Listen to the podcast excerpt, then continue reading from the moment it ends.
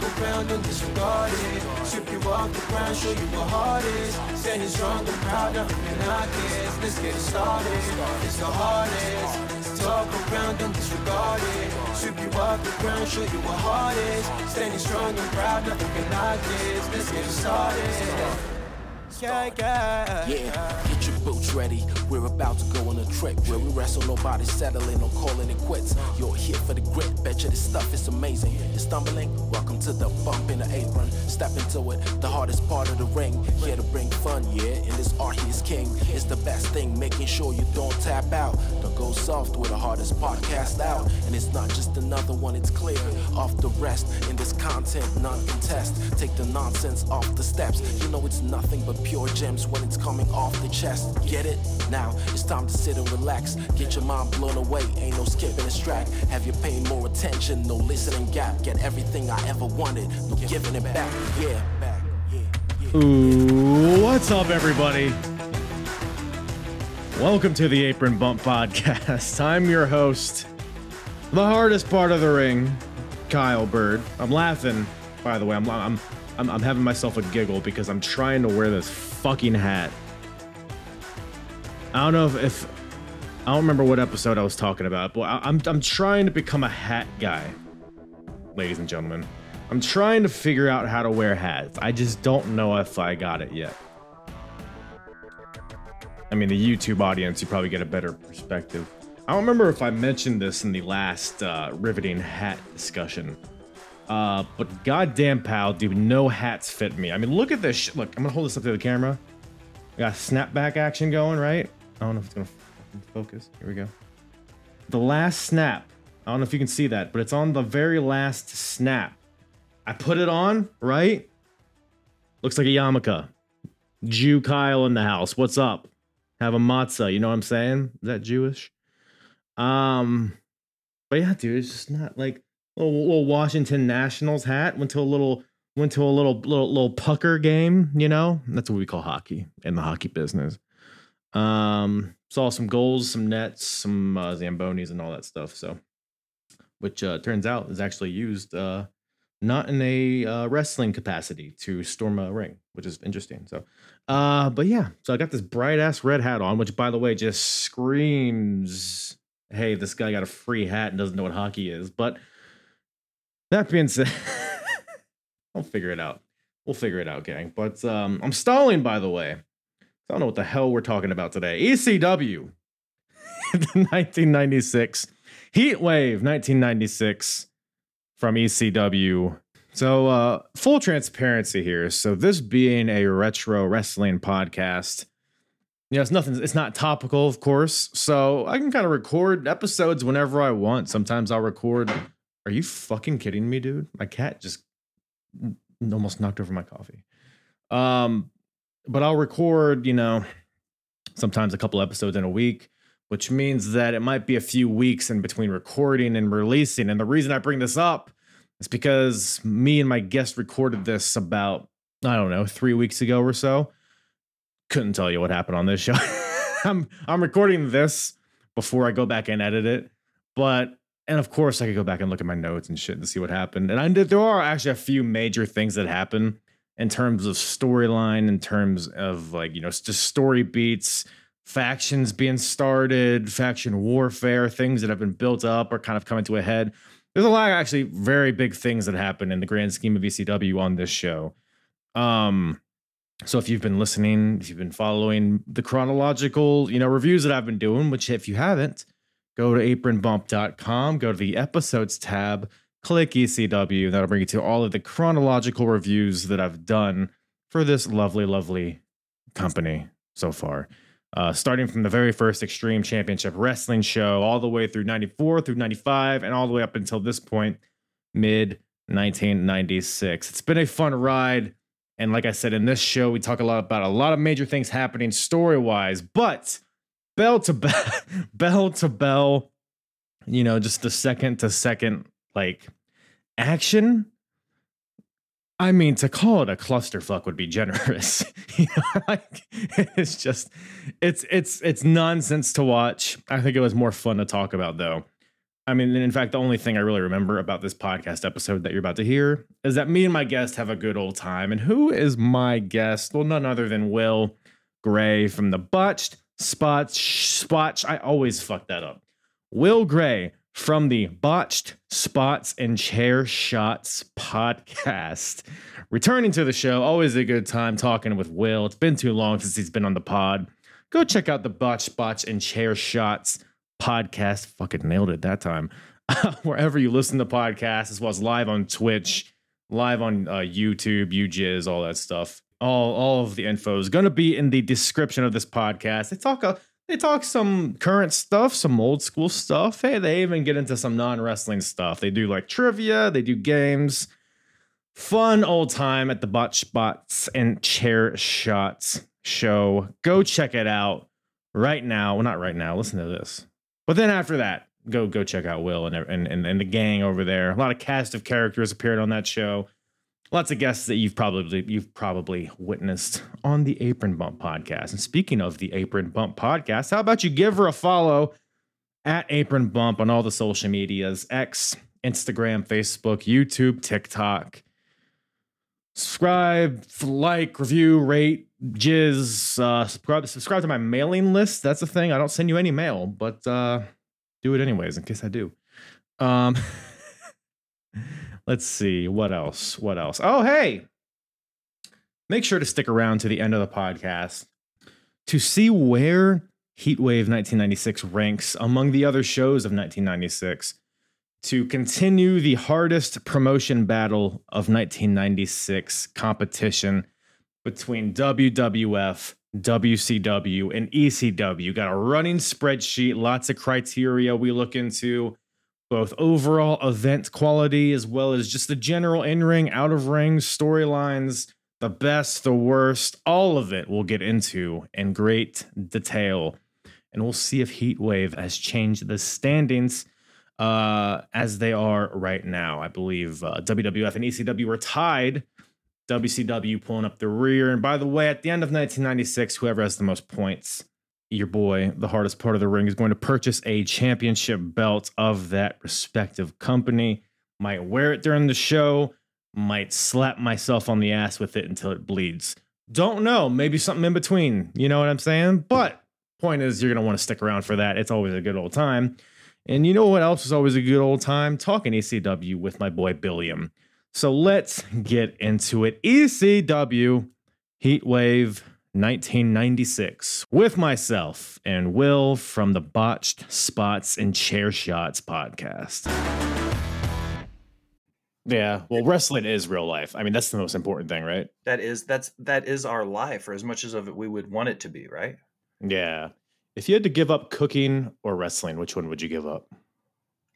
That's a tough one. Uh I would probably say it was easier for me to walk away from cooking professionally than I think it Mm. would be for me to give up my fandom for wrestling.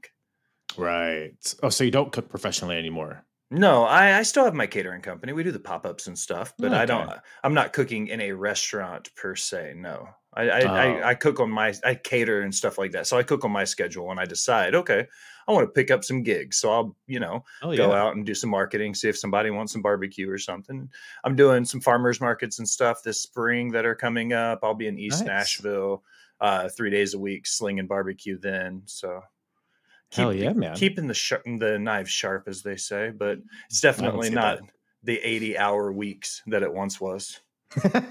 are you are you someone that's particular about their knives? I guess you probably would be, right? Naturally.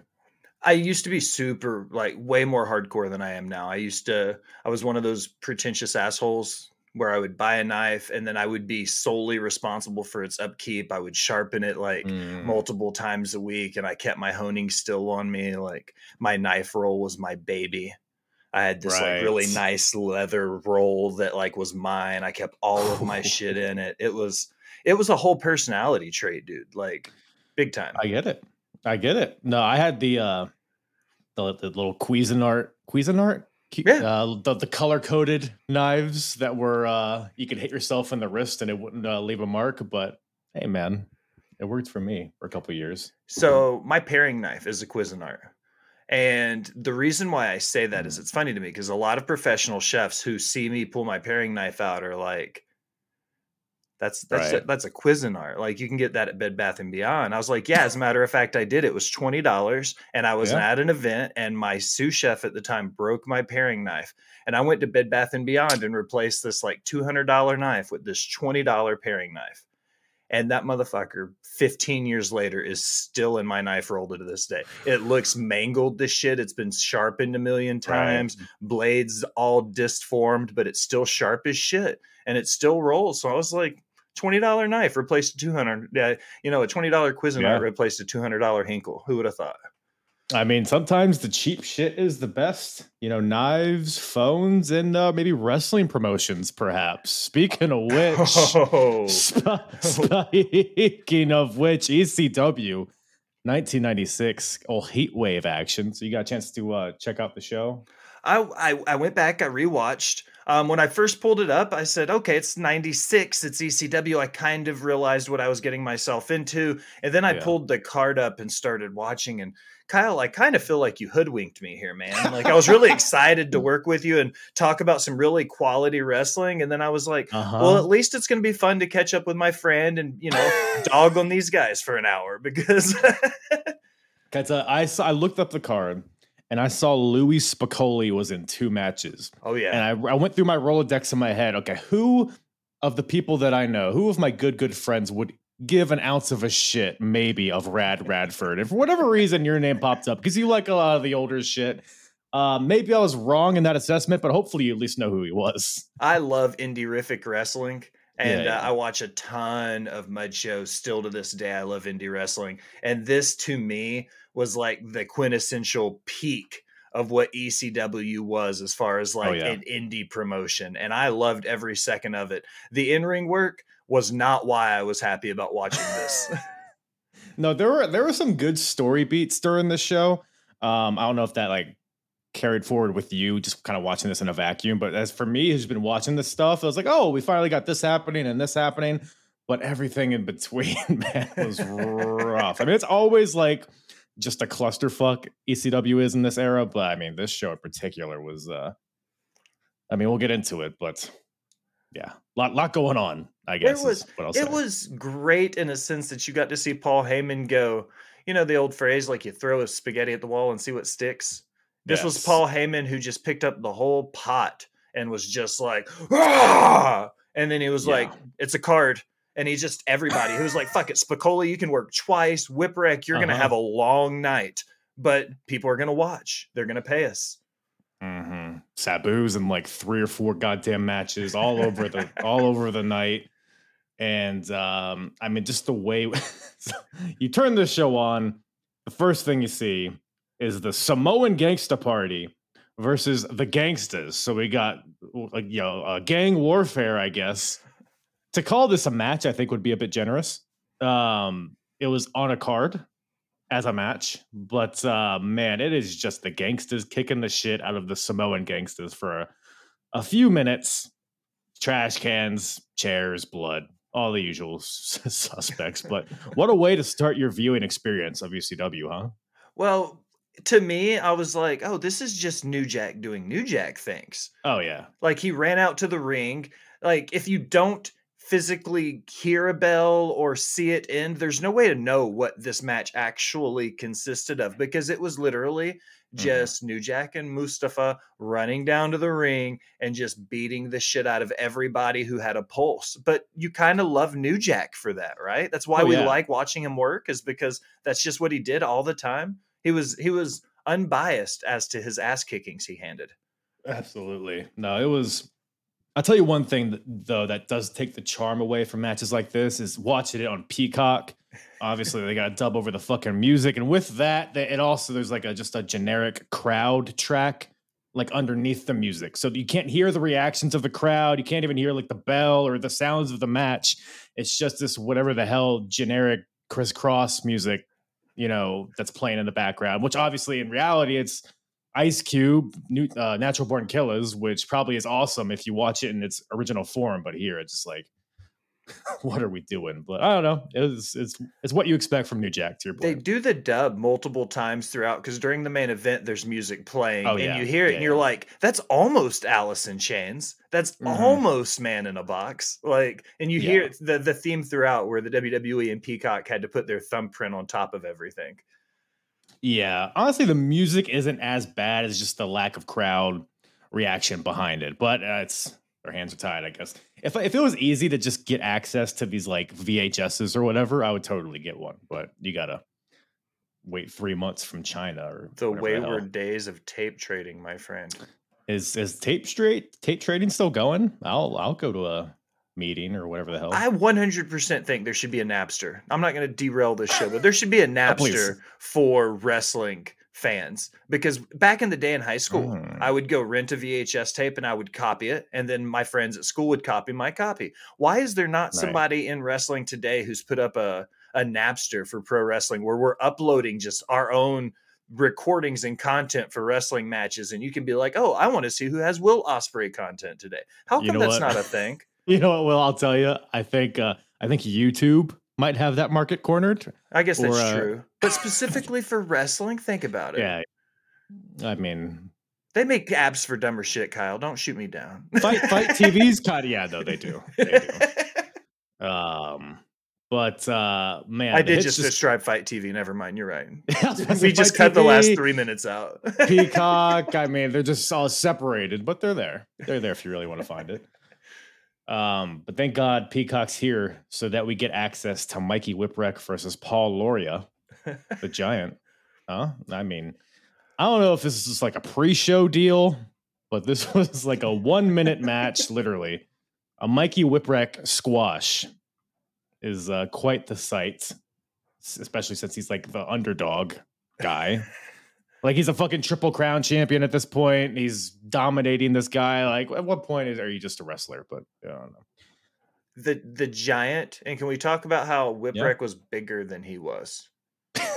I think you're gonna be hard pressed to find anybody shorter than the giant Paul Lauria. But that's his gimmick. I mean, I guess it works. Well, does it? Maybe it doesn't. It was just, it's funny to me because you watch back some of this 96 stuff and you're like, I don't remember it as a kid watching as Mm. like a 12, 13 year old will, but looking back on it now as an adult, I'm like, some of this was just gone from my memory. it's, I mean, Mikey Whipwreck wins with the Frankenmikey in one minute. This is really just a match to introduce a promo from the Eliminators who come out. Pearl Harbor job to both guys. Uh, where for you? Where does total elimination rank among double team moves? For this era of wrestling, Just uh, all time.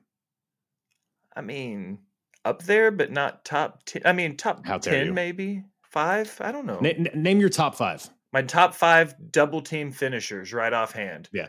Um, Doomsday Device. Hmm. I would say um, FTR, uh, the Sha- Shatter Machine. the Shatter that's a good one. Machine. Um, I would definitely say the three uh, Team 3D with the uh, Oh, the 3D. the the Dudley Death Drop. Mm. Um, I would say the Usos with the exact same move, but the way they deliver it.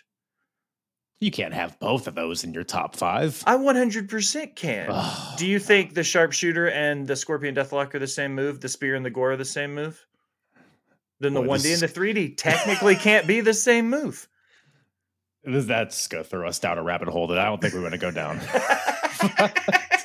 but the point is, I, I I have my favorites, so I wouldn't say it's. You know, it's a bias. and they're wrong, but it's okay. Yeah. That's fine. Yeah, total elimination's better than all of those. I'm gonna Yeah.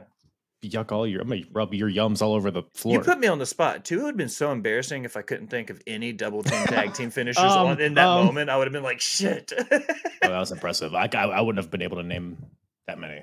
Um, that were in the vein of total elimination. But yeah, I mean, those are some good ones. I, the total elimination just always looks so violent. At least in this case, it did. It was just uh, beautiful, beautiful stuff, and uh, it's, it's a, a move that people have taken and put their little spin on it over the years. But um, they do that to Paul Lauria here. I think they do it to Mikey Whipwreck, or maybe that's not till later. Um, but Saturn, Kronus, Uh, the Eliminators are here to challenge the Gangstas. I believe they're the tag team champions. It wasn't very clear. Uh, but they're just they're just challenging all the teams in the ECW, basically the Samoan Gangstas. Um, and Saturn keeps referring to. Oh no, I'm sorry. The Eliminators are the tag team champions, and Saturn is like, "I'll challenge all of you guys to my belts. I mean, our belts." Are they trying to like build to tension between the two, or is he just stupid? Do you think? I think Perry Saturn is one of those guys where it's like you're a really great worker, underappreciated, but you make Scott Steiner look like a Nobel laureate, my friend. like Perry Saturn was never known as a great talker, Kyle. oh, I think he's great. he, he's not a good talker, but he's a great talker. I uh I, didn't think Perry Saturn's promo skills were at the top of the list. I did recently watch some 90 rough 98s Halloween Havoc-ish of WCW stuff and Perry Saturn was truly underrated throughout most of his oh, career, yeah. all the way through. Starting, you look at '96 here, great mid card, uh, you know, tag champion, and that's kind of where he stayed his entire career. Was always in the hunt for those, you know, mid card mm-hmm. titles, and I think, I think he could have had a world title run. He just never got it. Yeah, maybe it's because he's not a very tall guy, right? He's probably he's definitely under six feet, so maybe that held him back a little bit. Unfortunately, when it especially came to the WWF. in '90s, because they wanted those big yeah. guys then. But um, no, I totally agree. Saturn's fantastic. I mean, one of the best elbow drops of all time, Perry Saturn, and the rings of Saturn. The same. It's the Britt Baker thing where she that yeah. like ooh quality. Yeah. Um, but the Eliminators basically this evolves into a match here, a title, a tag title match, the Eliminators versus Mikey Whipwreck and Sabu. And Perry's like, ah, you because Mikey and Sabu faced each other at the last show, and then they shook hands after. And Saturn's like, oh, you guys want to shake hands? Why don't you team together and fuck each other's mouths or whatever hell he said. Um, I'm paraphrasing. Again, great talker. yeah, exactly. That's probably not that far off what he actually said. Um, but uh, yeah, so we have a match here, and Saturn is the one that kind of stands out to me in this one. He just feels very ahead of his time here, for for better or worse, because it seems like he's just like doing a bunch of moves, like brainbusters and suplexes that are like you know not as common back then. Kronus even too busts out like a pump handle suplex of sword. He's throwing out handsprings. I thought it was a very uh, it was a pretty entertaining match, even though it was uh, kind of short and maybe a little silly at times. I thought. I was sports entertained. Uh, yeah. Watching Perry Saturn here, like I said, after watching him in '98 in WCW, it made me think that Perry Saturn was in the same vein as like your Dean Malenko's and your Chris Jericho's. When we get to the TV mm. title, has a lot to say about that match. Uh, but he's in that same vein where he wasn't like your ECW, go out there, put you through a table, you know, make right. you, you know, make you bleed your own blood. But he would go out there and work a solid fucking match. And you give him 15 minutes, Perry Saturn could go out there and work for 15 minutes. And mm-hmm. I feel mm-hmm. like that was kind of what set him apart in a lot of ways from the CCW on this card specifically, because there was so much of that, you know, just crash and doom wrestling show. And then you had those Perry Saturns and your Chris Jerichos and, uh, even even Mikey Whipwreck in certain places had some good moments where yeah. he was doing some traditional wrestling stuff. Yeah. And Saturn also before the match, he made it clear that he wanted a traditional tag team match, no tomfoolery or any of that. And of course, we get all fucking Sabu's th- throwing up chairs and yeah, Sabu at one point botches a triple jump moonsault, but I don't know. He make he makes up for it later, but he's which honestly, like I've been watching these shows and Sabu doesn't botch as much as people make him out to be. Like he's he's way better than people think he is, I think. But um yeah, he busts out like a Frankenstein or like a springboard from the top rope. Um, and then he sets up, I think it's Kronus on like a table bridge on the outside and goes to do a triple jump into the DDT, but Saturn shakes the ropes. So Sabu falls, and then they do the total elimination to Mikey Whipwreck and retain the tag team titles. But yes, very sports entertained. I agree.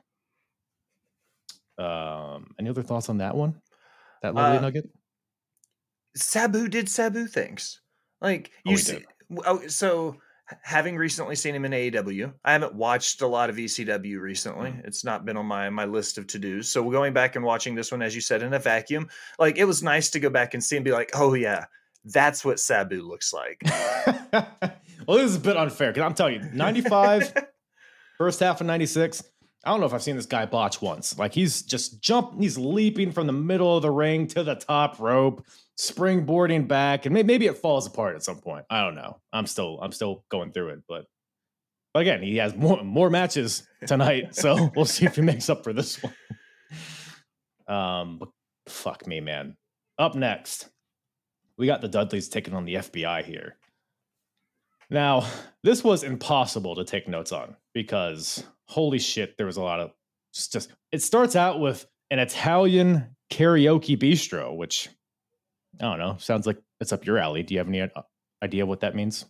I would uh, the first thing when you say that, I think soup, salads, and like a really bomb ass like disco. Like you're gonna go in and like people are gonna Mm. be like vibing, and you're gonna be like if you're Italian meat sandwiches and shit. I don't know, but it sounds fun. Gabagool, Mozzarella. gabagool, mozzarella. Yeah, Yeah. yeah, exactly. I'm with you. yeah. I'm with you. Well, that's not. There was no gabagool here. No. I don't think. I mean, there No. might have been, for all I know. There was little Uh, Guido though.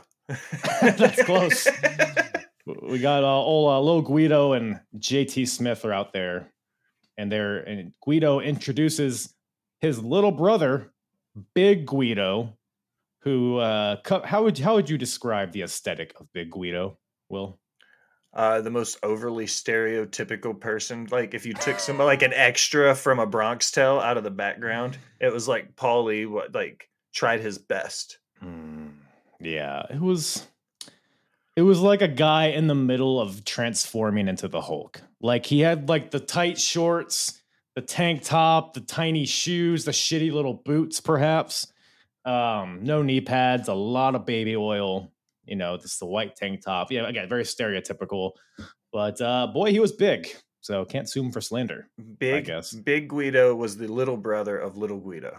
Yeah, that'll. Uh, It's not that family aesthetics don't make sense here because we are about to discuss the Dudley boys, the Dudley got- family. Ooh, Chubby Dudley, DW Dudley, Sign Guy Dudley, Big Dick Dudley, and Bubba Ray Dudley come out. Now we are we are in the midst of a Dudley Civil War of sorts. Uh, Big Dick and Devon are kind of fighting for control of the family. Big Dick and Devon do not like each other, of course, um, because Devon has just been uh, you know kicking the shit out of all of his brothers, cheering them. Uh, a lot of what we see here. He's been doing that for a while now, and Bubba comes out with a headband that says "fuck Devon" on it, which I thought was tremendous. Um, so the Dudleys are in the ring, the FBI's in the ring. There's 28 guys in the ring, and then we just see Devon up in the rafters or whatever the hell on the stage because he's he's scared of Big Dick. Will is the thing, and but he's talking shit from afar. He says uh, that's my fucking family. I'll kick your big ass, big dick. Uh, it basically challenges him to fisticuffs, but then runs away. And uh, I don't know. What what were your thoughts watching this unfold? Because it's the thought of somebody coming into this out of context is just hilarious to me. I don't ever remember Devon and Bubba Ray. Like I don't remember this whole Big Dick and Devon feud at all. So I was Hmm. really, I, I and I'm really. It's not that I didn't know about the the Dudley family, but again, looking at it in a vacuum, I'm like, was it a clown car? Like, did they just open the door and just Dudley's just poured out? Because I felt like I don't remember there being fucking twelve of them, but apparently there was. They all tried to make Mhm. sense, and then this turned into a train wreck. Like there was the Big Dick and Devon story, and then Devon's attacking everybody and trying to not get killed by Big Dick at the same time. Mm. Um, simultaneously, while we're supposed to be having a, a tag match of some sort. And all interrupting the Italian karaoke bistro when you got Big Guido's here. Salvatore Bellomo is here dressed as a Viking for whatever reason. uh, this all just sounds like things we're making up, but these are things that actually happened on a television screen. Um, I don't even know where to begin here, man. So Devon's on the stage, everybody's in the ring. Devon challenges Big Dick, so Big Dick goes and ch- goes chasing him like we're out on the stage. But I guess Devon just evades him somehow. Maybe Big Dick's just a big dumb idiot, and Devon he couldn't find Devon. He lost him, lost him in the shuffle. Devon slips into the ring, chairs everybody, the FBI, his own brothers. Him and Bubba have a face off, and then eventually Devon swings the chair at Bubba, but Bubba catches it, grabs the chair, goes to hit Devon, but Devon's like on his knees begging, no, no, no. But then Devon low blows him. Big Guido's over here. He's wet. He's looking at Big Dick. Big Dick finally finds his way back to the ring, but Devon's gone now. But Big Guido's still here. Big Dick, Big Guido, big face off, a lot of wet, a lot of moisture. What do you think this ring smells like at this point?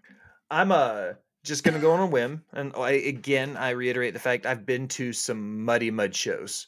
Yeah. When I think about how bad that ECW ring smelled, because ring like the canvas isn't cheap, and when you know like I don't imagine Paul Heyman was sending that off to be cleaned regularly in any capacity. Mm, So then you think about the fact that not only was it everything that happened tonight, but it's probably weeks of stories on this ring, on this canvas that we're smelling now.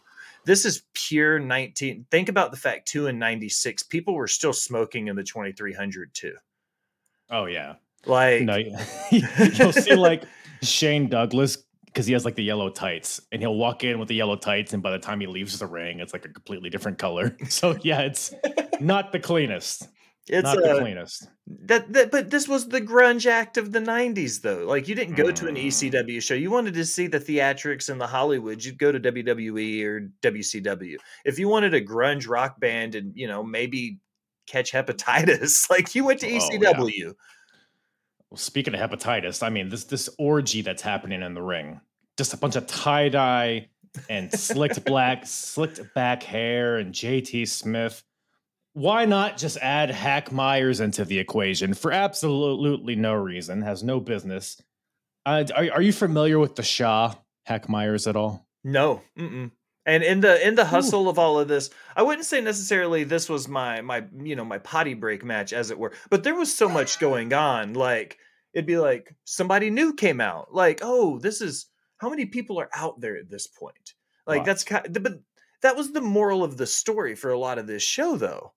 Was Yeah. none of this show. This was this was a really big train wreck with a great TV title match. Yes, that's almost word for word like what I thought about this. But um, but the Shaw's here. He Shaws everybody, chairs Devon, but then he gets power bombed by Big Guido and then Dick and Devon, which is really the main takeaway here because every time Big Dick is in the ring, Devon's nowhere to be found. But they finally find each other, you know, face to face in the same ring. Uh, but Big Guido interrupts them before they get to fight each other. Dick hits him with a chair and pins him because I guess this is a match. and the ref counts, and I guess the Dudleys win. Who, but whatever.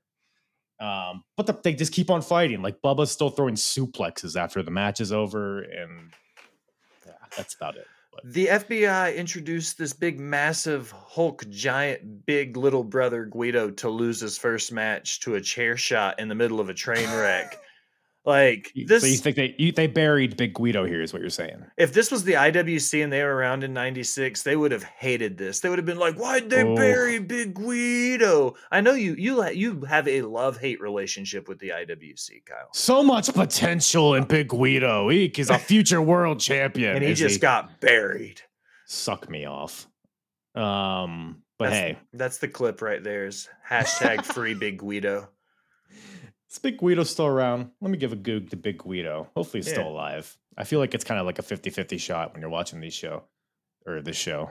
I just got Big- done watching the biography of WrestleMania one, and they were talking about all the people that aren't around now. So watching Oh. '96 ECW, I'm like, yeah, there's a good chance some of these guys aren't still around. Yeah. Hey, he's still around somehow. Six foot nine, 350. He's still wrestling, no shot. He's 59 years old. Man, he did not. His his Wikipedia, you don't even have to scroll to look at it. um, but that good for Big Guido, I guess. Uh, but man, if there's if there's anybody that could get this train back on the tracks, it's Tarzan Goto taking on Axel Rotten. What's your favorite Tarzan Goto match, Will? Uh, I this was definitely this reminds me of a GCW match because I've been watching a lot of that, and it's always like Mhm. you'll find random Japanese wrestlers thrown in. Brett Lauderdale loves Japanese wrestling. So this felt like that from the 90s because it was a random Japanese strong style, like Japanese luchador, whatever you would want to call Mm. it from 96, going against Axel Rotten. um, he was wearing FMW gear in 96. I'm not even sure if FMW was still operating in 96. Uh, I think it might have been. I'm not 100% sure, but yeah, he is most known for uh, uh, Tarzan Goto, most known for FMW. He, apparently, he, he had an exploding steel cage match, or a few of them, with Onita, which is, sounds pretty, sounds like a thing. Onita's So- wild. I do know Oh, who he- Onita is. he He's fucks. crazy. Uh, FMW was around till 2002. Actually, I just pulled it up. Wow. So they they helped. Yeah. So they were still around in '96. I I stand corrected. Well, good for them. But uh, yeah, Goto also wrestled a bit, a bit of sumo in 1979, which sounds like a made up fact, but uh, I don't think he won any matches. I think he was a pretty shitty sumo wrestler. Um, but yeah, I describe this match as garbage strong style. I don't know if you would agree or disagree, but uh, just a lot of chairs. Well, it felt like a chair sword fight. This match. I don't know. What'd you make of this? You're right. It's like it's a chair sword fight would be a good way to look at it. It's like if Japanese strong style had a midlife crisis and decided it wanted to become Mm. FMW. Like it was like trying to Yeah. blend the two styles. Like how do you go from being an FMW straight deathmatch wrestler to being a, an American ECW hardcore wrestler? But it was like Frankenstein wrestling is kind of what this looked like. It it was produced well. You could tell the guys Axel Rotten. Um, I've got a love hate relationship with the Rotten family. Do tell. Uh, I've I've met some cool guys through the through the business, through the interviews and stuff, and I feel like Ian Rotten specifically and Axel, like they have such this like infamous vibe about them. Fifty percent of the people I talk to either love them, you know, they would give you the shirts off their back. They're, they were the greatest, you know, minds, blah blah blah, and then the other fifty percent are like, I wouldn't piss on you to put you out if you were on fire. So that's Mm. why I'm intrigued to try. The closer I get to Ian Rotten, but you know, they were one of those families where it's just kind of had that that aura about them. They were infamous without needing to be. Yeah, I guess a Taipei death match will do that to a family, but yeah, Axel Rotten, I don't know. It's something about the guy. He's like a guy that's probably a good guy, but it's kind of a dick too. I don't know. I, I can't put my finger on what why I don't really like him that much, but uh, he's a carny. Yeah, He's he's the quintessential example of what a carny meant to be a wrestler or wrestling promoter. In 96, you could have if he didn't look the way he did, you could put him in 1930s in pro wrestling and he would have Mm. survived fine because he was a fucking carny. Yeah, no, he would he would fit in with GCW as well. Um, but he's not able to get the win, unfortunately, in this one. Goto wins with a brainbuster on a steel chair, which looked pretty gnarly. Um, so Tarzan gets the win. I don't know uh I don't know what else he does in ECW. Maybe it's just a kind of a one-shot deal. I mean, ECW was known, especially at this time, for bringing in international talent, which at the time, I mean, you had Eddie Guerrero and Chris Benoit and Dean Malenkos, but you also have FMW guys like Goto, and uh, they they bring in just random kind of just Japanese guys and luchadors, and so it was their charm. They not all of them hit, but this wasn't awful. I guess I wasn't I wasn't offended by this match. I guess Good, not is- great. Kind of this the whole feel for a lot of the show. Yeah. Um Heyman credits the Eric Bischoff stealing the idea of the luchador invasion from him. He says he started doing it before Bischoff did it. I mean he he literally stole a lot of the talent, so I can't um, say that he's wrong, but um, but one guy that Eric Bischoff did not steal, Vince McMahon stole him, was Taz, who's uh, up next. He does not have a match on this show, but Joey Styles is in the ring. He introduces Taz, claims that he he couldn't find any more UFC fighters to choke out, which in the last show, he uh, had a match with Paul Varelans, the polar bear, who was a UFC fighter, and uh, Taz beat the shit out of him. So now Taz is here. The Taz presentation, I mean, with the big orange flag and all the young boys and Bill Alfonso. What do you make of Taz and, and his uh, his presentation here? I the line, the quote, I don't need a weapon, my hands are weapons. Like pretty cool, right? I get it. And looking back on it, you know how they say, you know, people say things like that didn't age well, or the the kids will say things like that's cringe. Mm. Like I watch I watch this back and I'm like, I thought this was way cooler when I was like 13, 12, 13 years old than what it hey, is. man, at the time it. it. was cool. Okay? It was super cool. Bill Alfonso still in my book one of the greatest managers of all time to ever do it. Mm. He he was that that quintessential, you know, no fucks given. We're just here to win, cash a paycheck, and go home. You know, and he was that way whether he was the heel Bill Alfonso or the babyface Bill Alfonso. He was there to, you know, like cash checks, make money, put guys over, and go home. That was it. And the fucking whistle. I love the whistle. You're the only one. I so I I often watch wrestling to fall asleep, and my wife's there usually. Uh, she doesn't like it when I watch ECW in bed because it's all that it's either this goddamn whistle over and over again or it's the gangsta's music over and over again, and both are just awful things to fall asleep to. Um, How do you sleep to wrestling? It's so chaotic. I feel like I would con- constantly stay oh, awake.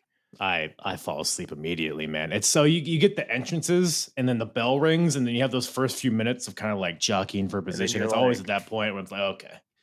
Um, I don't know what it is, man. It's just it's it soothes me. I love. That says something this. about your character, how the the inner workings of your brain work, my friend. Chaos. It's an enigma. You are yeah. an enigma. I, it's just a, a carton of milk in there, tipped over. Just hanging you know? out, being pretty, that, watching wrestling. That's all that's in there. That's God. To live your someone's life, gotta do friend. It. Someone's got to do it. I know. I'm here. I'm here to for you to live vicariously, I guess. well, Taz is here. Speaking of thighs, juicy thighs on Taz is here, and uh he's choked out. So he's going through his uh his resume of people that he's choked out and like the interpromotional nature of it. He he choked out Bam Bam Bigelow from the WWF and Crowbar from WCW and Paul Varelans from UFC. And he's basically saying that I've choked everybody out. And then Bill Alfonso, all of a sudden, this turns into fuck Joey Styles for whatever reason, because Bill Alfonso is like, Joey stuck. Because I guess Bill Alfonso is like the head of the athletic commission or whatever the hell his title is at this point. Um, or allegedly he is. He's he fires Joey Styles because he's never said anything nice about him, and Joey's like, "You don't have the authority." To, and then Taz stands in front of him, and he's like, "Okay, yeah, I'm fired." Which I'm is hilarious. Joey's fucking hilarious. Um, and Bill Alfonso introduces the new host of ECW, Joe Gertner, the stud muffin. So I guess that's I guess that's going to be a thing. Um, and Taz goes on. He's talking down, you know, Sandman, Tommy Dreamer. He's calling all these guys out. The 911 comes out, who had left ECW for a bit, but now I guess he's back. Choke slams Joel Gertner, choke slams Taz, but then Taz just pops back up. German to 911, Tazmission, and chokes him out. So Taz stands tall. Joey Styles, I guess, is not fired because Joel Gertner's dead. and yeah, again, a lot going on. A lot going on. I I don't even know where to start with this. because even watching it, then like reading through, listening to you tell your description of it, I'm like it's a roller coaster of emotions. It's Paul Heyman booked his wrestling shows the way Jerry Springer booked his talk show. Mm. You know yeah. what I mean? Like he Car looking crash. back on it, like you know, pulling the curtain back. You think about the backstage heat. Like Paul Heyman had no trouble putting two guys in the ring that he knew had problems with each other, and he mm. always wanted to market off of it. Not that this was any point of that, but I'm just talking in reference to the few pieces of my ECW memory that I've picked up, and it's yeah. like. I liked that about him because a lot of this stuff, they're beating the shit out of each other. It's entertaining. And you're, I look back on it and I'm like, I wonder how much of this was them beating the shit out of each other because they genuinely wanted to. Yeah. Yeah, because 911, he was on the ring crew and he left ECW because some of the ring crew were being uh, mistreated. I forget what the exact. Just doing a quick search here if it like pops up. I don't know, but it was No He- he was handshakes, go- no hot dogs. something like that. But he they were 911 and Taz were in the middle of a feud, and I guess not or Taz was gonna beat him, but then 911 left, so it kind of left Taz with his dick in his hand a little bit. But now he's back, so who knows? I don't even know what comes of this, but I don't know. It was, I love a good 911 choke slam. That's I mean ECW the crowd did too. They they enjoyed the simple things. And I guess I mean they, they hated Taz too. I mean the fuck you Taz's chants were ringing throughout that arena. So it was it was good stuff here. Again, a bit silly, a bit disjointed, and it felt like they were just combining a lot of different things into one segment, which is kind of consistent with the the rest of the card. I feel like it's just like a bunch of different storylines all crammed into one thing. But um, again, I, I mean, Taz's presentation, I love it. At this point, he feels like a legit badass, even at as at his size. I mean, that, that's super impressive. I think. So let me ask you a question. Having watched this and having a, a little bit more of understanding of the story, where the fuck is RVD? Where was he at in '96? he's around so he's relatively newly on the scene uh, i think he debuted maybe like four months ago five months ago and he's had some really great matches with sabu and i think they're one and one maybe i think they've each won a match um, but they're building to a stretcher match between the two rvd and sabu which i, I think is on the next show they mentioned it in the in a later match but rvd was not on this particular show i don't know if he was uh, just wrestling somewhere else or what what have you but or they just needed more Louis Spicolli time so That was it. You know, we got two we got two Spicolli matches, but no Rob Van Dam. I was just Yeah. real my vacuum was uh confused when I got through this card. I was like, how did I not see Rob Van Dam in the '90s on an ECW Yeah. card? no RVD's here he's still wearing a gi and uh so he's not in his final form yet but he's around He's, He's still around. he's still growing. yes nurturing he's the seed has been planted some may say uh but speaking of planting seeds I'd love to plant a seed and Francine huh Oh, on. We're Ooh. talking about come. Uh, the television title match is a four-way elimination match. We got the champion Chris Jericho facing off against Shane Douglas, Two Cold Scorpio, and Pitbull number two. Pitbull, of course, with Francine. And uh, yeah, we brought it up briefly before, but this is by far the bright spot of the show. This was a super long match, but it was also the best thing on the show, so I wasn't too mad about it. But a lot of stuff happening here overall. What you what you what you think of this? I think that this was two matches. Uh, this Mm-hmm. was the match up until the point Jericho got eliminated, and then the last ten minutes.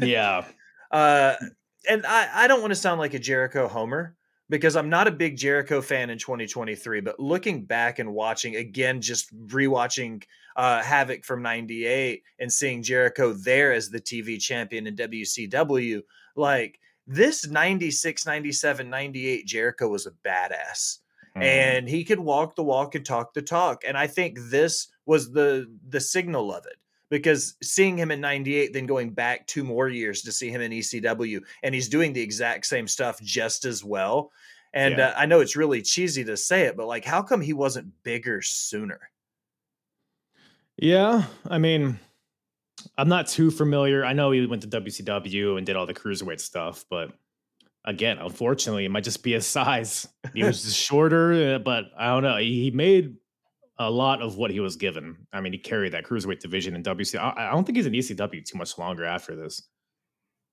uh, his debut in wcw was 96 late 96 or early 97 so i mean we're getting there Mm, we're you getting know. there. But um, yeah, no, Jericho looked great, and um, yeah, there's a lot of so Shane Douglas, so Scorpio was a TV champion for forever. I think he at the time he was the longest reigning TV champion, and Shane Douglas beat him.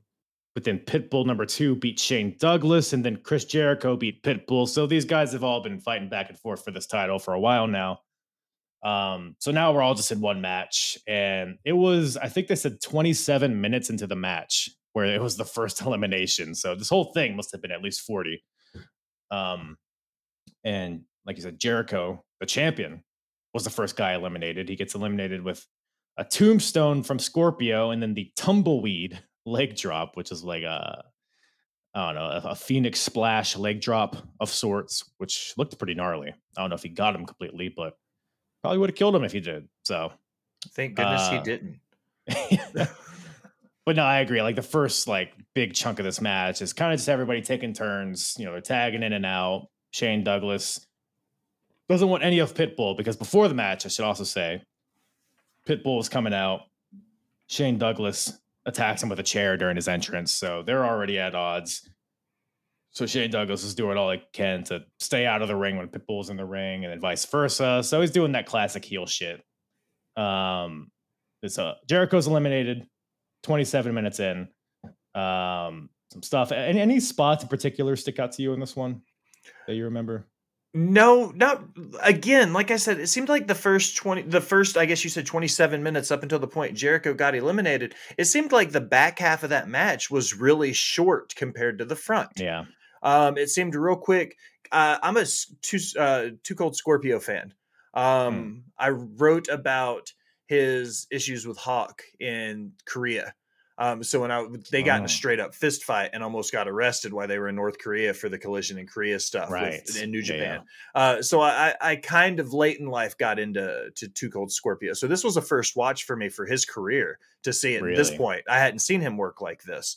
And looking back on it, this wasn't too far separated from all of that happening in that 94 to 96 range. So it's mm-hmm. like, okay, this was kind of a, a cool little like glimpse as to what he was doing in the mid 90s. I liked that. You think about what Shane Douglas has done and does as far as like coming into ECW, he was always the franchise.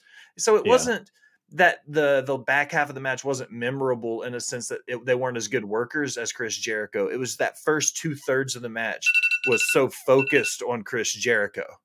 Yeah, almost. not not focused on him, but when he the champion was eliminated, it was like then they landed the plane. Yeah, no, the work rate, quote unquote, was in the first half, and then it, it evolved or devolved, however you look at it, into a storyline, uh, soap opera type shit, which is what I'm all about. So I'm not complaining. But you love your sports entertainment. Oh man, I'm I'm a JAS member all the way, brother, all the way. Give me the hat, give me the dance.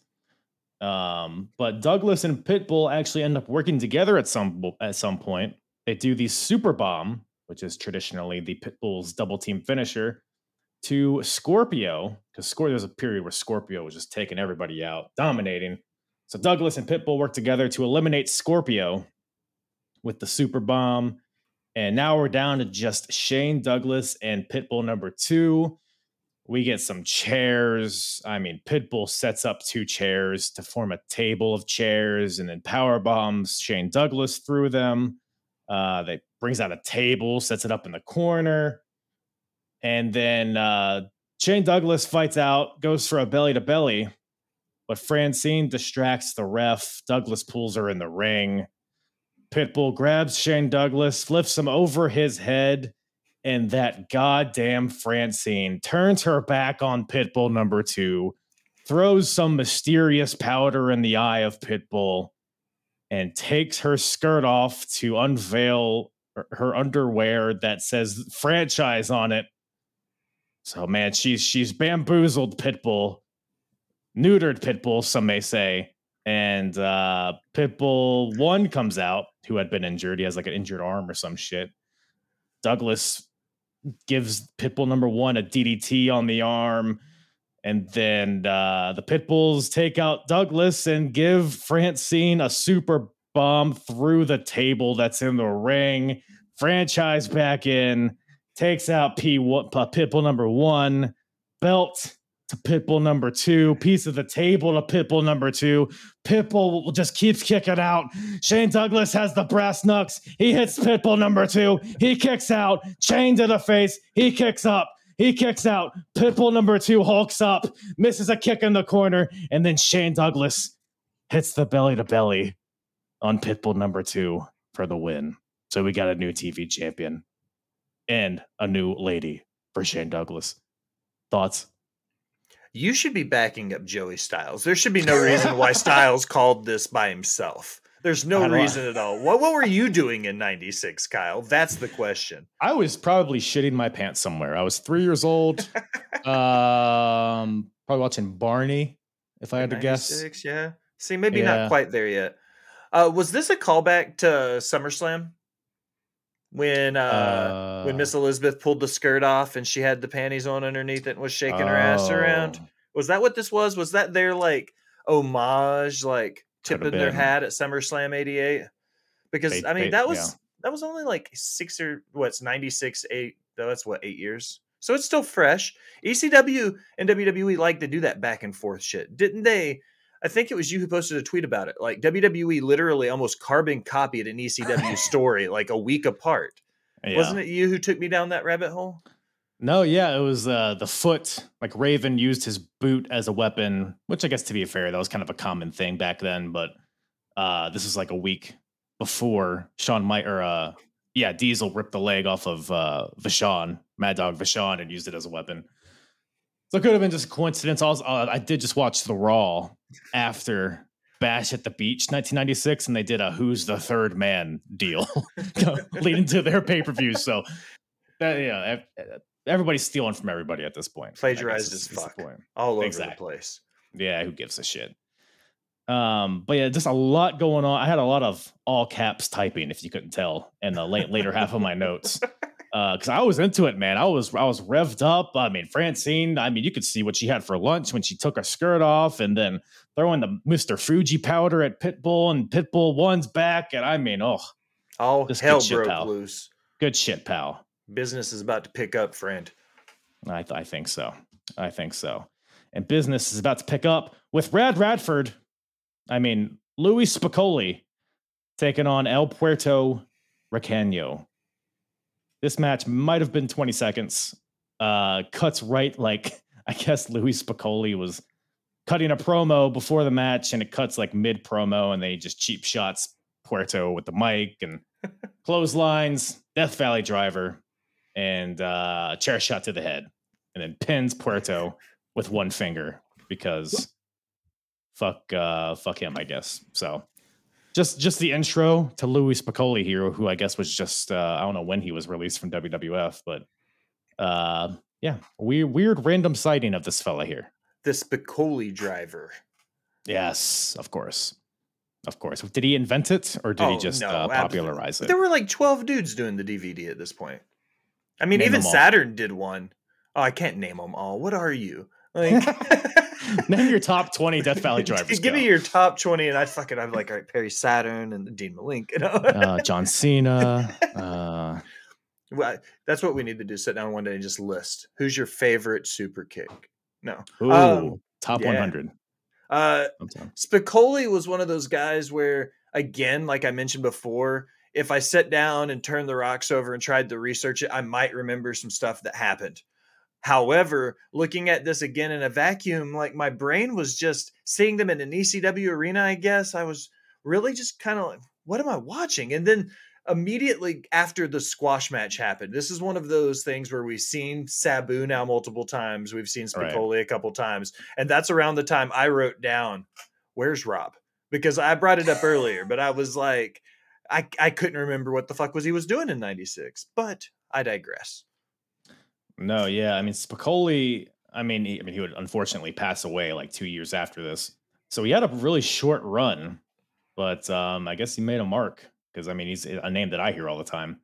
Um, but I mean, he looked fine. He, I mean, this is leading into the next match when uh, so Spicolli kicks the shit out of this jobber, gets on the mic, and uh, or no, he doesn't get on the mic. Sabu just sprints out there with a neck brace on because I guess he was injured in his previous match. Because why wouldn't he be? Um, so Sabu sprints out there. Now we have a match: Sabu versus Louis Spicolli. And uh, Spicolli, I mean, he's caught off guard, but he takes advantage of the neck injury, doing a bunch of neck breakers and shots to the neck.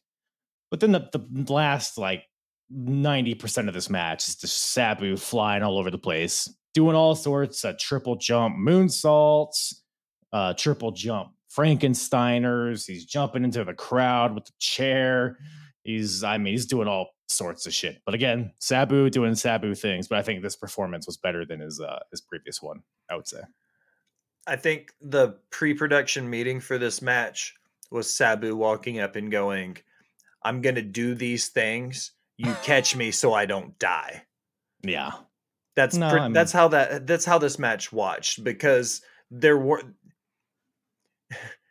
the the people who don't like wrestling because people you know like the whole thing finishers don't mean anything you know you can Mhm. kick out of everything like don't watch this match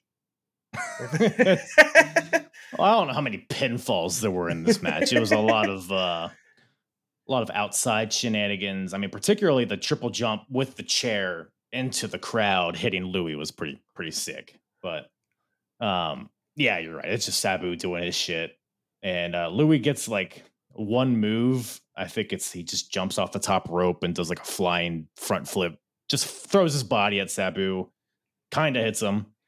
Uh, maybe gets a few suplexes in. I mean, Louis, he looked great. He looked in shape. He looked jacked.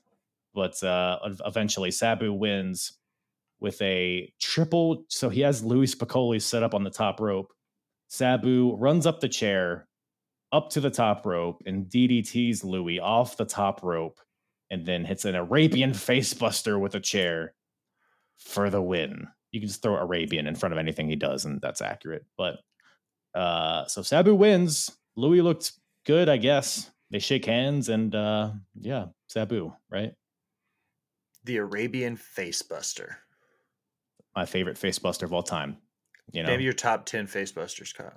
uh, X Factor, pedigree. Yeah. Um, was this your second favorite match of the night ooh, maybe because my favorite was the tv title Yeah, mine too, for sure. Uh maybe, man. I mean, the other uh the eliminators match with Whipwreck and Sabu. No, I'd probably put Louis versus Sabu above that. I mean, it's not, you know, the, the, difference between the best match and the worst match isn't exactly a, a wide there's not a wide arc here no, it's a pretty straight line, but uh it's it's a ra- rather hilly graph, I would say. But um, well, that brings us to the main event. Rage in the cage. so did you follow the so we got it's a six-man tag. Brian Lee versus Raven. I'm sorry, Brian Lee, Raven, and Stevie Richards versus Terry Gordy, Sandman, and Tommy Dreamer. Did you follow the rules at all? no. I again in a vacuum like the commentator like again i applaud joey styles. The man was a genius on the mic. He did a great job. He did so much. And like wwe just pissed all over that guy uh, but like watching this match it was this match in general was as hard to keep up with as the dudley boys match was because there were stevie richards at one point was like up on the stage thing where devon wasn't like that's how Mhm. spread out this match got and it was just it was fun but it, it was a wrestling match in a sense that there was a ring and a pinfall technically and a cage and teams but there wasn't mm-hmm. a whole lot of wrestling match in this match So I'm gonna, from what I, uh, it doesn't matter if it's in a vacuum or not. I I've been watching the ECW TVs leading up to this show. I still didn't know what the hell was going on. we so the premise here. So Raven and Sandman start in the ring in the cage. There's a cage there, by the way. Uh, Stevie Richards and Terry Gordy start on the stage, and Tommy Dreamer and primetime Brian Lee start on the outside somewhere. And he was mentioning something about like because Stevie and Gordy are on the stage, and it was like the first man to touch the floor gets to go in the cage, and then Dreamer and Primetime are having a separate falls count anywhere match, and whoever wins that can get in the cage. But nobody's pinning anybody. Nobody makes any hullabaloo about whoever touches the floor. Everybody's just getting in the cage eventually. Some people are getting out of the cage. The title's on the line, but only if Stevie Richards gets pinned, who is not the champion. Raven's the champion. Raven gets pinned, doesn't lose the championship because is Stevie Richards was the only one that could have lost it for him. The rules were fucking stupid, and it was like it was fun. It was ECW at, at its most ECW here, but I don't know. At one point, Blue Meanie was down in front of the ring and he was like shaking the cage and going crazy. And I was like, I mean, you mean Blue Dust? Blue Dust. Yes, Where did he come from? from the Bowery, I think. He just showed up. I was just watching. Blue Meanie's just out there shaking cages. I was like, he wasn't even in a match. Yeah, that's a hard fellow to miss too. You, you, you- for him to sneak out there without seeing him, I mean, that's impressive. Maybe he repelled from the ceiling. Who knows? Owen Hart Who style. knows? I hope not. I hope not. I mean, an ECW arena, it's probably not as bad. He could have landed on something. Uh He could have taken that bump and been okay in the ECW arena. oh, he would have bounced. He would have bounced. That ring Blue probably would have Oh, collapsed. yeah. yeah, yeah, yeah. yeah. He just hit and splashes. Like it's, it's finished. Um, man, mine. I don't even know where to start here with my notes. I mean, there was it was not a lot to follow. It's just a bunch of carnage. Um, I don't know anything stick out to you in this one as as noteworthy. the the mind games Raven was playing, the little kid coming out dressed like Raven. Yes. I Sam- thought that was su- uh because I this looking in some notes and like I said, I tried to turn over a little rock, so I understood what the fuck all of this meant. Yeah. Um, what I could figure out was Sandman and Raven had been playing like Raven had had some shit done with Sandman's family, yes. and uh it was so I was like, okay, that's cool. And he comes out and he does the Raven cross, and he's like looks like a little Mm-hmm. baby Raven. And then you look at after the match, Primetime lost his effing mind. Like he just pretty much hulked up and just attacked everybody. It didn't matter. Oh man, all the women that were outside because you had Missy Hyatt with Sandman, you have Beulah and Kimona Wanalaya with Tommy Dreamer. At the end of the match, primetime Brian Lee is just choking them all. Um, I don't know what happened with that, but uh, I mean, there's there's a, a, door came into play. Somebody just had a door and was hitting people with it. P- pile drivers. It seemed like whenever a big move would start to happen inside the ring, they would like cut away to Dreamer and Primetime just fighting in the crowd. Uh, casually, Stevie Richards just jumps off the top of the cage, but like gets t- gut shotted by Gordy on the way down. uh the uh the primetime Tommy Dreamer spot off the cage through the tables where he almost killed Ooh. Dreamer because he went at an angle and he only made it through like one and a Yeah. half of the tables and then just went straight to the floor. So if I saw this correctly, they were smart about it because so they were. This is like a month after. It's like somewhat of a a famous spot where uh, primetime choke slams Tommy Dreamer off of like a balcony through a bunch of tables. So it seemed like they were trying to recreate that here, but just off the cage through tables that were set up by Blue Dust and Stevie Richards or Nova, whoever set it up. Uh, but they set up three tables on top of each other. But then I think they set a fourth one up like behind it for like in case that he like overshot it, which I think kind of happens. I don't know, but it looked it, it looked very contrived though because he had to like shimmy his way on top of the cage and he just kind of got pushed off. But I mean, it was a convincing way to take out Dreamer, I guess, because it did look pretty gnarly. He definitely got some color, that's for sure. Laying in a pool of his own blood, as Joey Styles said. Um, yeah, you brought up Tyler, who you know, uh, Sandman's son, because Dreamer handcuffs Raven to the top rope against the cage, which is an homage to the previous Heat Wave in 1995, where Dreamer just cracked Raven in the head as he was handcuffed. Um, but he's unable to do that here because Tyler gets in the way. Dreamer and Sandman bicker, and then this allows Raven to take advantage. Um, there's just chaos all over the arena. Yeah, the table spot happens, and then somebody gets DDT'd in the ring. You can't really see who, but then there's a three count, and then uh, Sandman's music plays. So I guess Sandman wins. He beats Raven, but again, Doesn't win the champion because because fuck him, I guess. Um, and then Primetime proceeds to choke all the women, and Terry Gordy and Primetime fight in the ring, and then Tommy Dreamer's dead, and then and then that's the show. So very uh, that's what you want from ECW, I guess, though, huh? I, I like I said, I wasn't disappointed. I knew what I was getting myself into. I agreed to mid '90s ECW. I wasn't going to get, you Mm. know, this wasn't the attitude era gearing up into the attitude era that we all remember and love this was definitely ecw really catching their stride and i Oh, yeah. think if you look at it in a vacuum for what it is taking out the the production value and the style this could have been a gcw show this could Mhm. be a czw show this could be one of your top tier indie promotions running in the 2300 today Mhm. and I think there's a lot to be said about Paul Heyman and the style that he was booking then, because that's the kind of shit that's selling out the 2300 still to this day in 2023. Right. Yeah, so he was doing something right. Yeah, no, for sure. And I would say like ECW at this point in 1996, I mean, this is a week after Hogan turns. But other than that, ECW's got some of the best storylines going in wrestling at this point. And they do have the potential to have good matches. I mean, Sabu and RVD have had some great ones. Shane Douglas and Scorpio had a great one the last show. Everything Raven and Dreamer does is really good when it's like not as cluttered as this.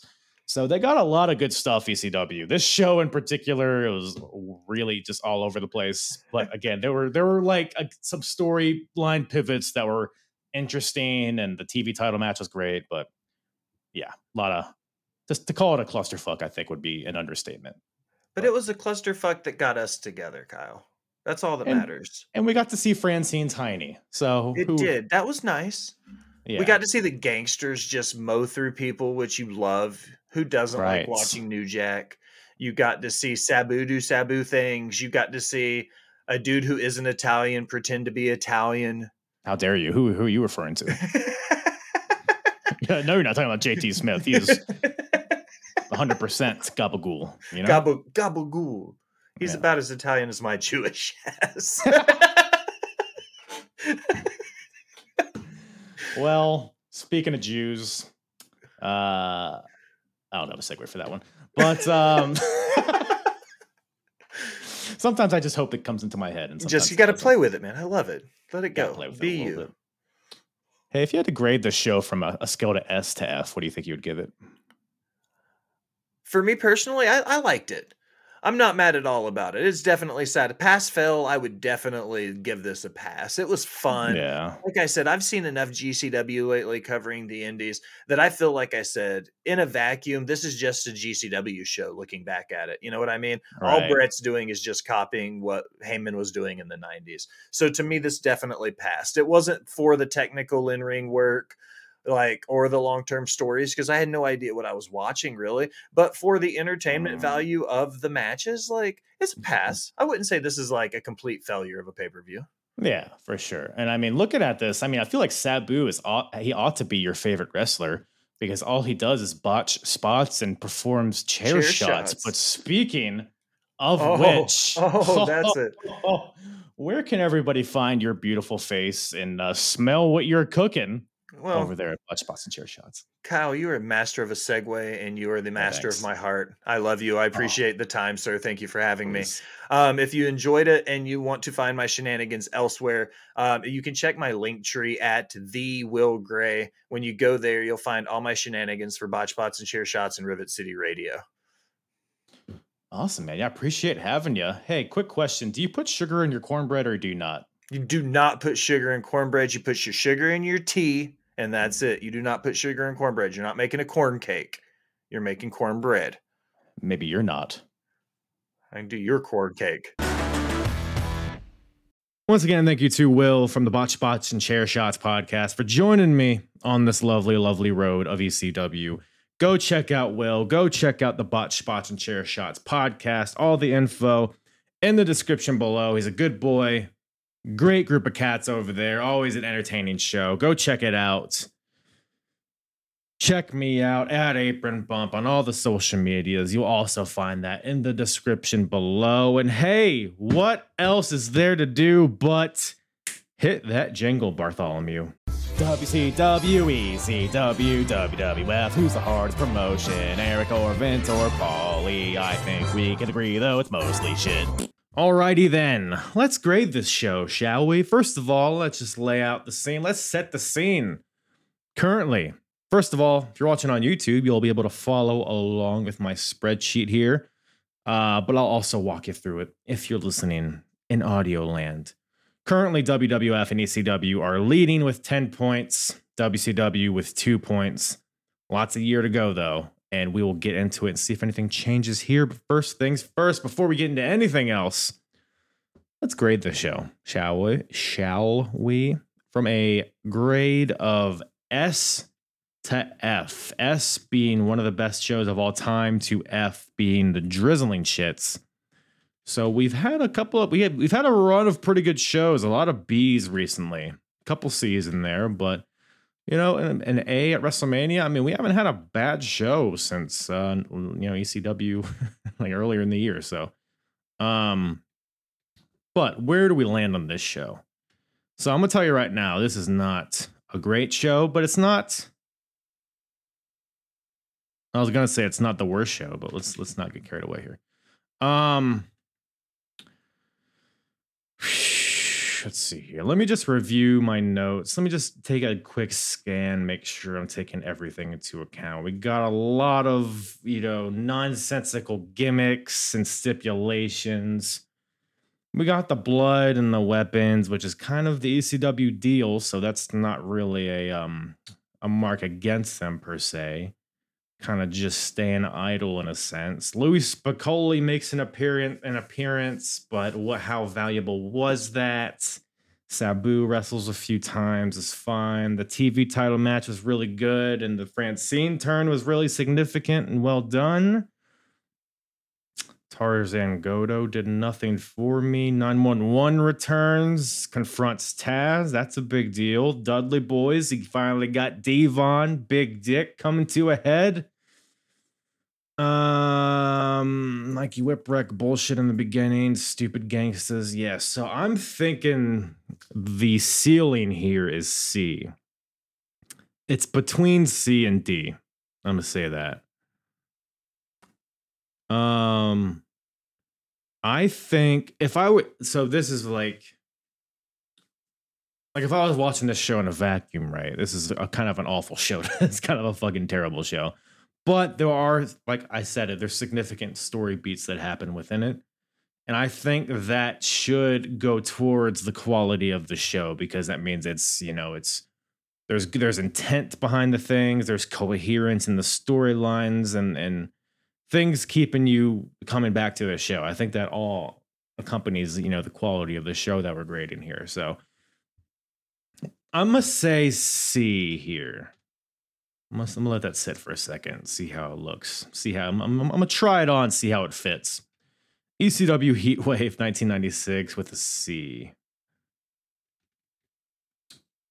Bash at the Beach was a B. King of the Ring was a B.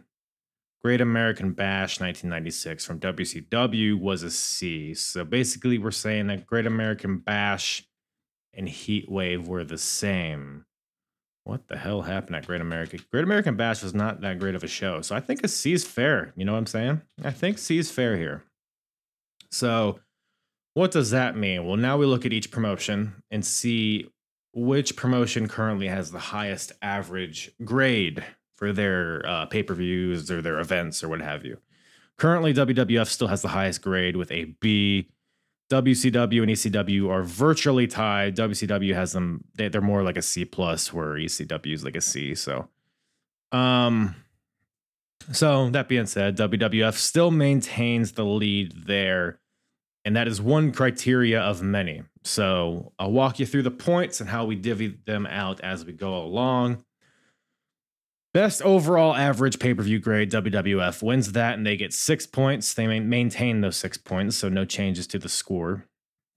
And like I said, WWF has 10, ECW has 10, WCW has 2. Best pay per view, WrestleMania 12. As of right now, that's the only A grade, so we're going to keep that. So WWF maintains that at 2.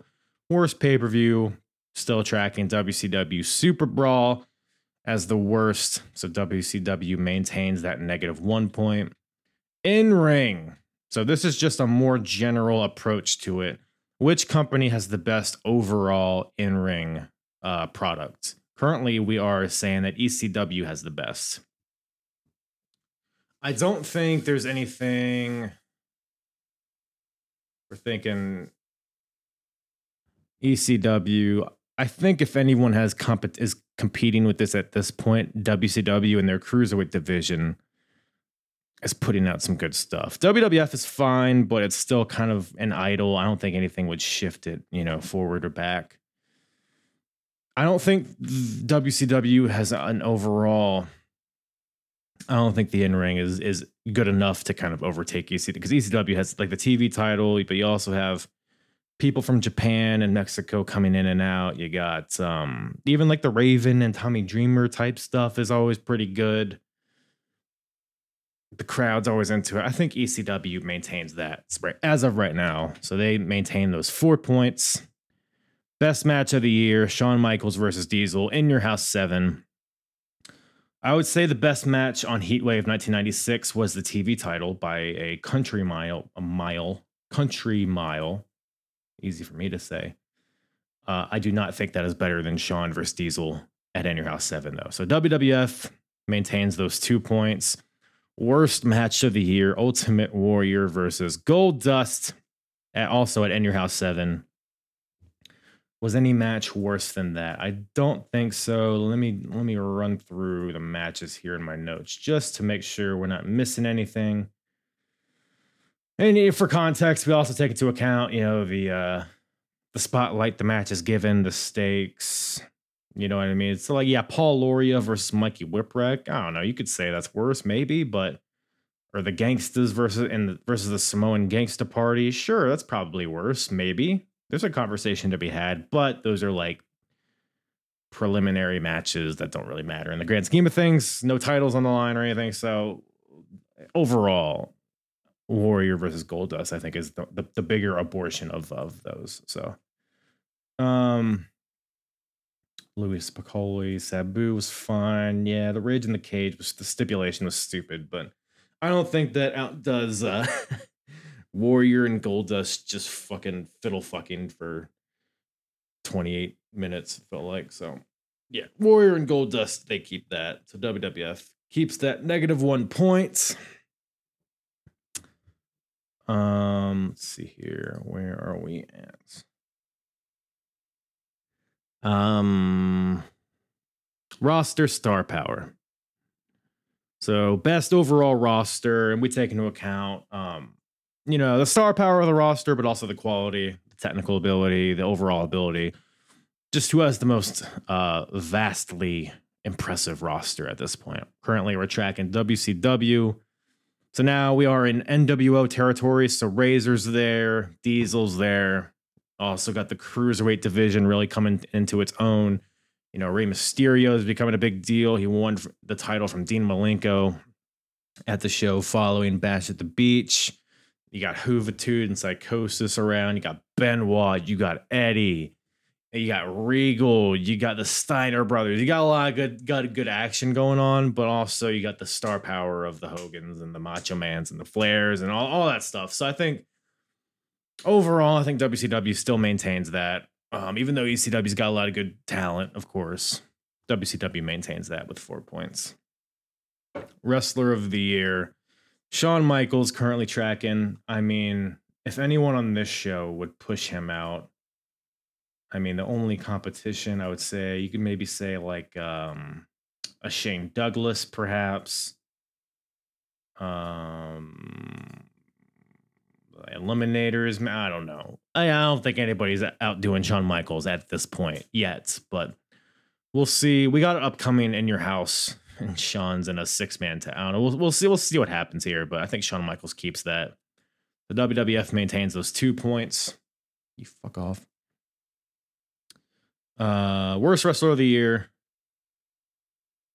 Ultimate Warrior. Yeah, I think it's gonna take a lot to knock Warrior off. I'm gonna, I'm gonna tell you that right now. So he WWF keeps those negative one point or that negative one point. Out of ring. So we're looking at gimmicks, characters, promos, storylines. Best overall, ECW. And like, look, I've been saying it over and over again, but there's a lot of good storyline pivots in this show. And I think ECW is doing it better. Like from top to bottom, I think ECW has the best like collection of storylines going. really interesting characters. You got like Taz doing the shoot fight stuff. You got the you know, Raven taking Sandman's son, making him join a cult. The Dudleys, the faction warfare with the FBI, the internal faction warfare within the Dudleys, among other things. You got the gangs, you got the tag team divisions pretty hot. The the TV title, like the pit bulls in France, like all that stuff, right? ECW just got a really uh, plentiful kind of set of stories going on right now, more so than look. We got the NWO going on, but we're still very early days. This is this this show is a week after the NWO was kind of started, so we're not we're not best in the world yet, but we'll keep an eye out for that. So I think ECW keeps those four points for now. Best character storyline is Taz. What did, what did Taz do on this show? Confronted 911, choked him out. So I think we're kind of solidifying him. You know, he's got the great presentation with, uh, you know, the, the team Taz, his young boys. You got Bill Alfonso. You got the big orange flag, the towel, the, the overall style, the approach, calling out Sabu. Like a lot of good stuff with Taz at this point. So I think um on this show, nothing on this show would really push it either way. Maybe the Dudleys, maybe I mean there's some competition here, but I think it's ECW regardless. So ECW keeps that at two points. Worst character storyline, the Dungeon of Doom. Um, anything? Does anything knock that out?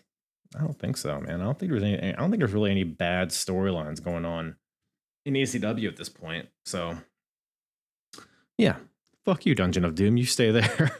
so they get negative one point. So overall, no changes. Look at that. Look at us go.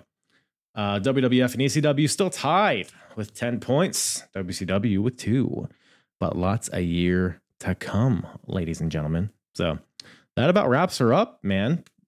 ECW Heat Wave, 1996. What do you guys think? It's it's chilly. It's chilly outside, but it's hot in the fifth the Eagle the, the ECW place. What's it called? The ECW Arena. Because it's heat wave.